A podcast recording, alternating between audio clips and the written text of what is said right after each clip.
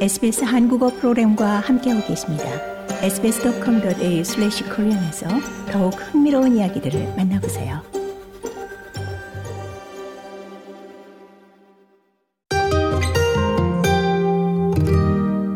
아시아 라오 교수는 수학과 사이버 보안 분야에서 오랫동안 훌륭한 경력을 쌓아왔습니다. 라오 교수는 30년 전 RMIT에서 공부를 하며 평범한 가정교사로 일을 시작했고 이후에 교수가 됐으며 약 6년 동안 수리학 담당 부학장을 맡아왔다고 말합니다. 여성 이민자로 1991년 인도에서 호주로 온 라오 교수는 그동안 수많은 장벽에 직면해야 했다고 회상합니다. Very difficult, especially because, you know, I am not a traditional mathematician. So when I 라우 교수는 전통적인 수학자가 아니었기 때문에 특히나 어려웠다면서 처음 호주에 왔을 때 사람들에게 직업을 이야기하면 오, 당신이 영어를 잘한다는 것을 메모해 둘게요. 이 같은 대답을 듣곤 했다고 말합니다. 라우 교수는 영어를 잘하지 못할 것이라고 생각되는 피부색 때문이었을까라고 반문하며 연구 보조금 신청서를 작성하면 예외 없이 심사위원에게 그녀는 너무 많은 일을 하고 있어 불가능한 일이야. 이런 말을 듣곤 했다고 이야기했습니다. 어떤 심사위원은 라우 교수가 남자라고 생각을 했다고 하는데요. 정말 멋진 일을 하고 있다. 이렇게 말한 이 심사위원을 보면서 편견이 얼마나 많은지를 새삼 느낄 수 있었다고 지적합니다. 라우 교수는 이 같은 경험들로 인해서 대표성이 낮은 그룹들이 스템 분야에서 경력 개발을 단념할 수 있다고 염려합니다. 스템은 과학, 기술, 엔지니어링, 수학 각각의 첫 자를 딴 약자인데요. 라우 교수는 여성들과 다문화 사회 구성원들, 특히 다문화 사회의 여성들이 여기에 속할 수 있다면서 오랫동안 맞서 싸워야 하고 결국에는 포기하는 일들이 많다고 이야기합니다. 그렇다면 이 같은 장벽을 극복하려면 어떻게 해야 할까요? 연방정부 역시 이 문제를 해결하기 위해서 그동안 많은 노력을 기울여 왔습니다. 그리고 산업과학부의 지원을 받아 독립적인 전문가 패널이 12개월 동안 공개 대화를 가진 끝에 마침내 스템 보고서가 발표됐습니다. 에드 휴직 산업과학부 장관은 보고서를 발표하며 정부는 2030년까지 120만 명의 호주인을 기술 분야에 고용하기 위한 목표를 갖고 있다고 말했습니다.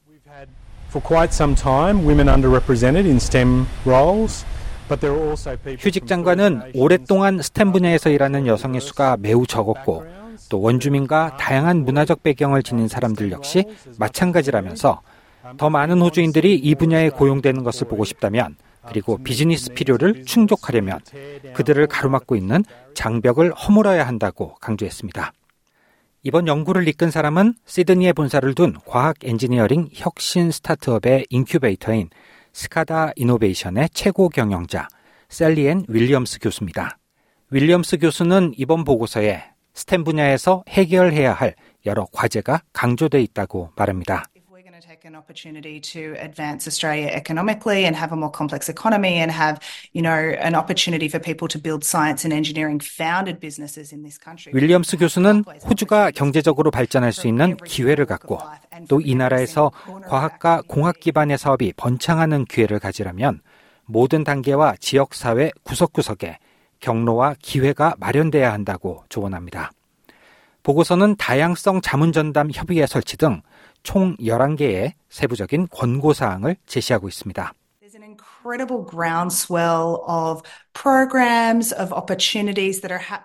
윌리엄스 교수는 전국적으로 교육 분야와 또 일부 산업 분야에서 놀라운 기회를 갖춘 프로그램들이 일어나고 있지만 프로그램들이 잘 조율되어 있지 않고 또 서로 연계되어 있지도 않았다고 설명했습니다. 윌리엄스 교수는 응용 프로그램을 여러 언어로 배치하는 것이 격차 해소를 위한 한 가지 방법이 될 수 있다고도 조언했습니다. 윌리엄스 교수는 이어서 사업체들이 영어 이름을 사용하는 지원자들을 다른 다문화 사회 이름을 사용하는 사람보다 더 선호하고 있다는 사실도 지적했습니다. to call out that we have got bias operating in our screening processes and in our hiring processes.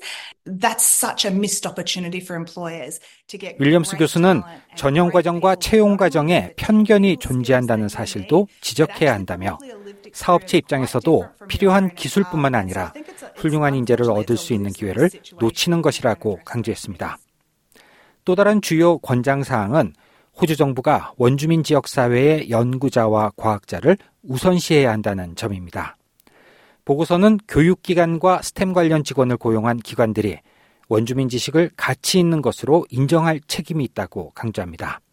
또한 보고서는 스템 분야의 여성 인력 참여를 활성화하는 것 역시 우선 과제가 돼야 한다고 지적하고 있습니다.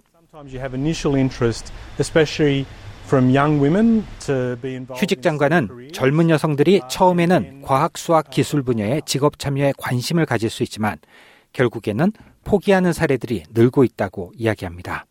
한 예로 12학년 과학기술 엔지니어링 수학 과목에 등록한 여학생의 수 역시 매우 부족한 편입니다. IT와 물리학, 천문학 및 공학 관련 과목에 등록한 학생 중에 여학생은 4분의 1이 채 안 됩니다.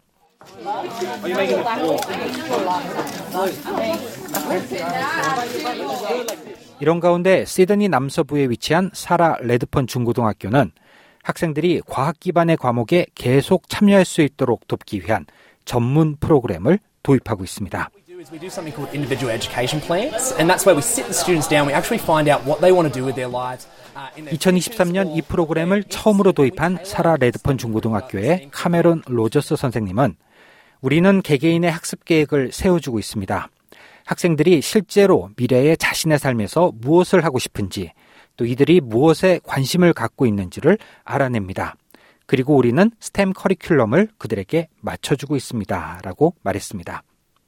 8학년 학생인 사하나 라제 씨는 이 프로그램을 통해서 스포츠와 과학에 대한 애정을 직업으로 전환하는데 큰 도움을 받았다고 이야기합니다.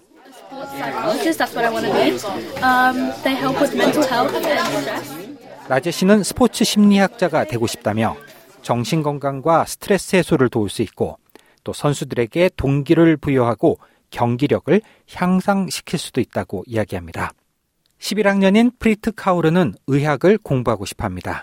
하지만 그녀는 공학 분야 직업을 갖는 것 역시 배제하지 않고 있습니다. 그녀의 아버지와 할아버지 그리고 증조부까지 모두가 공학 분야에서 일을 했다고 합니다. 카우르는 가족 중 최초로 엔지니어링을 전공한 여성이 될 수도 있을 것이라며 사촌과 여동생 또 다른 아이들을 위해서 발을 내디딜 수 있을 것이라고 말했습니다.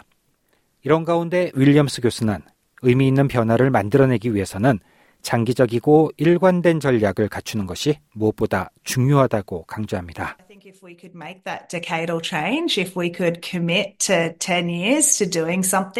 윌리엄스 교수는 우리가 10년 동안 무언가에 전념할 수 있다면 장기적인 관점에서 호주에 어떤 유산을 형성할 수도 있을 것이라고 목소리를 높였습니다.